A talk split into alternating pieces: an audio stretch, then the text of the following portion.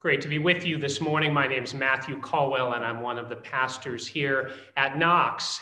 And now for the scripture reading, our Old Testament lesson comes from the book of Deuteronomy, chapter 30, verses 1 through 4, Deuteronomy 30, 1 through 4. Listen for God's word to us today.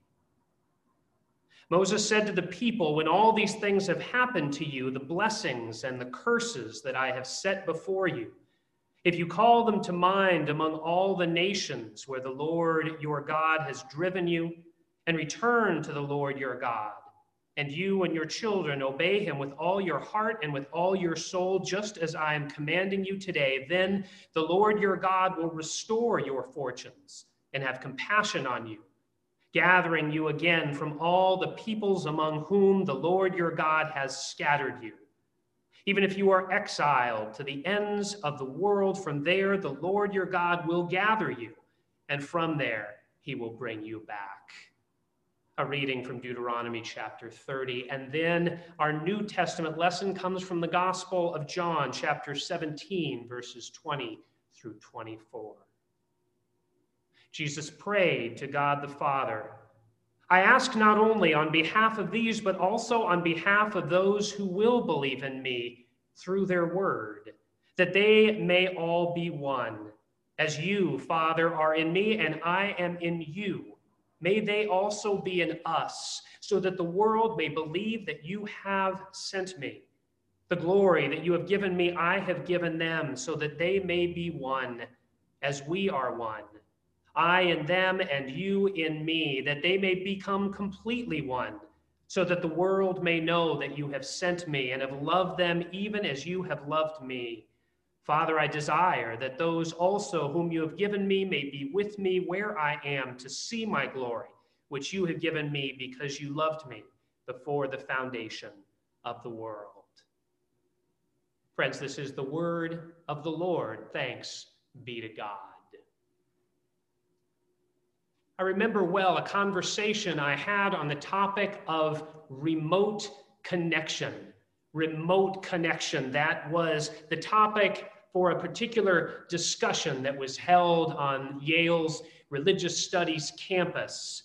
The discussion was part of a forum called Faith as a Way of Life, put on by Yale's Center for Faith and Culture. It included pastors, poets, artists, business people, homemakers, a variety of folks who came together looking at faith's impact in a variety of arenas of life. And that particular day, our question was this: was it possible to have genuine human relationship when you can't be physically together?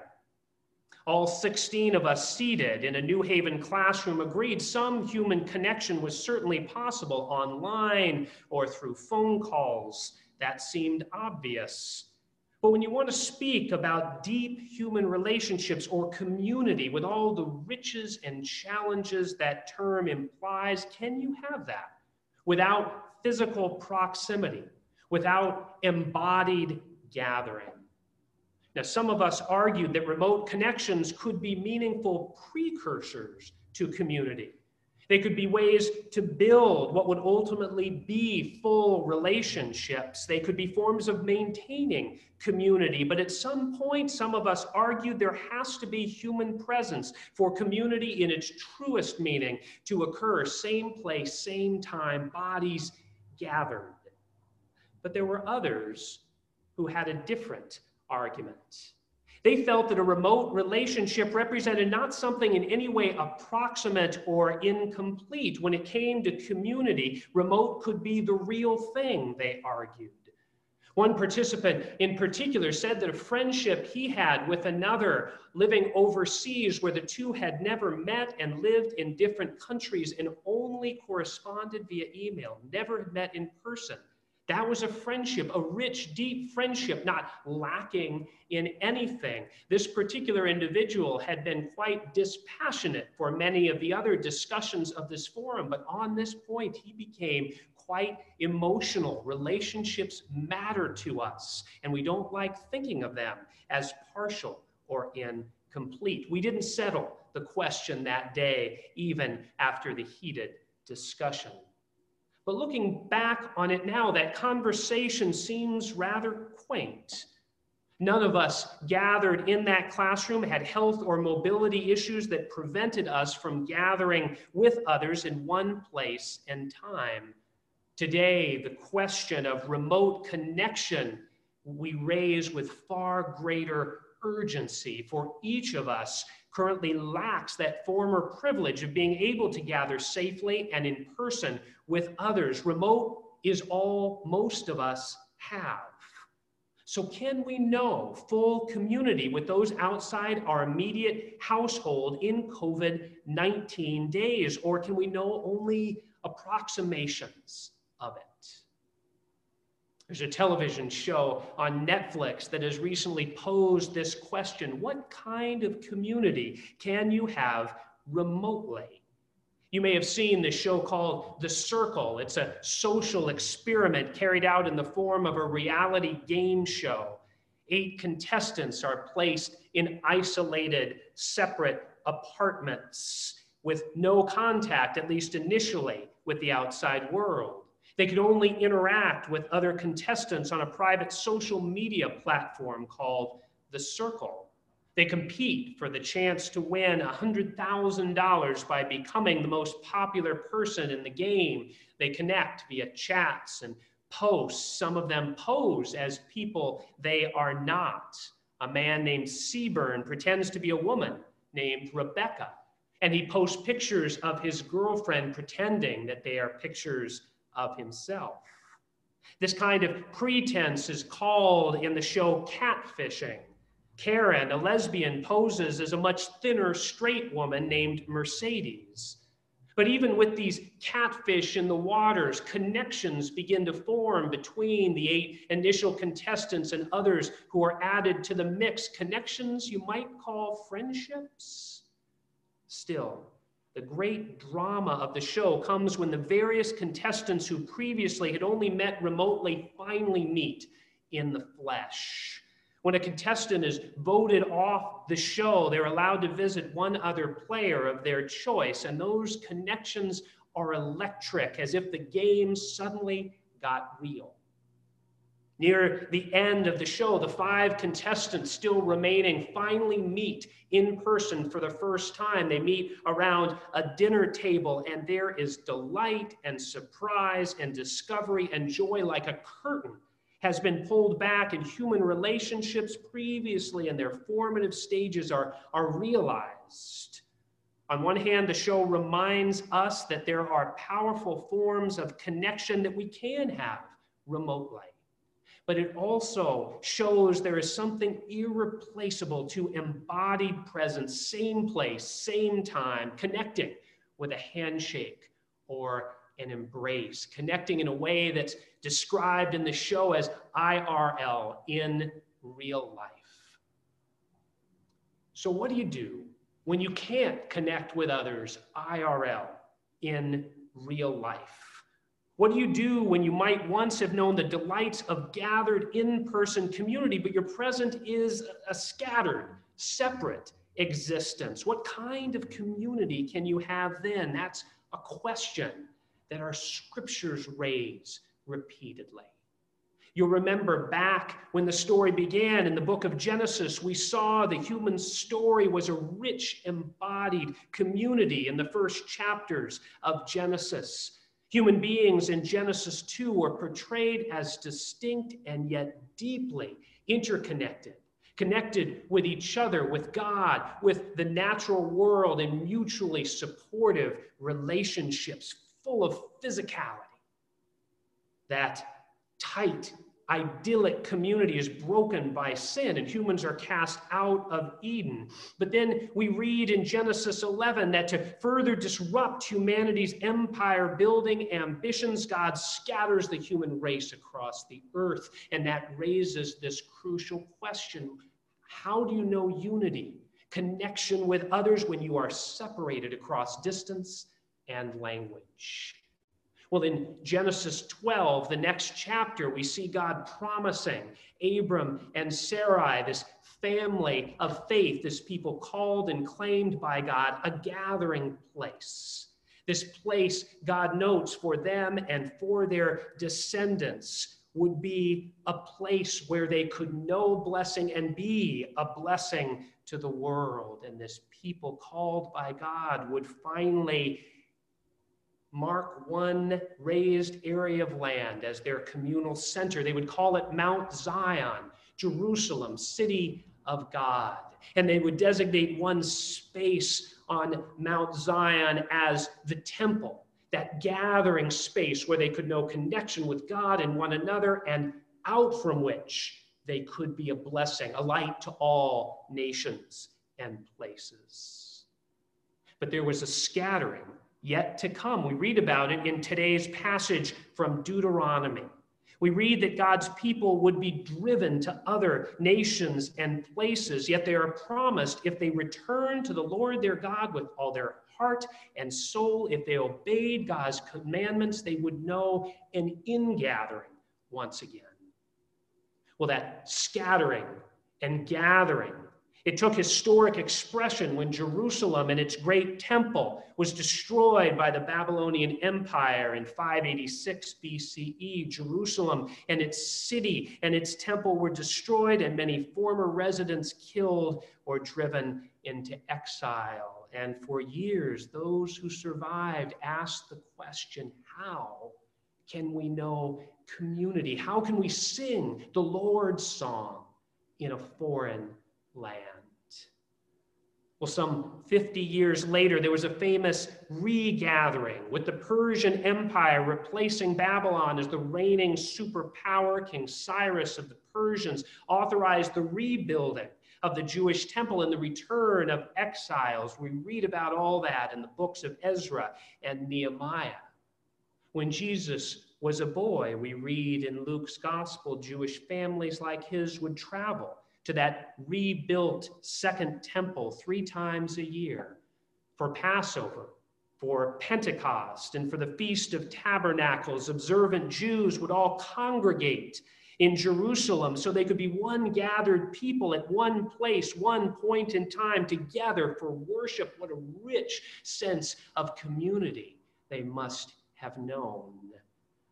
Imagine how that shaped the boy Jesus. No wonder he was enraged when the temple came to represent in his adulthood not a house of prayer for all peoples, but a den of robbers, where those who preyed on the widow and the poor sought pious protection. And then some 40 years after Jesus was crucified and raised, that second temple, that second Jerusalem temple, was destroyed.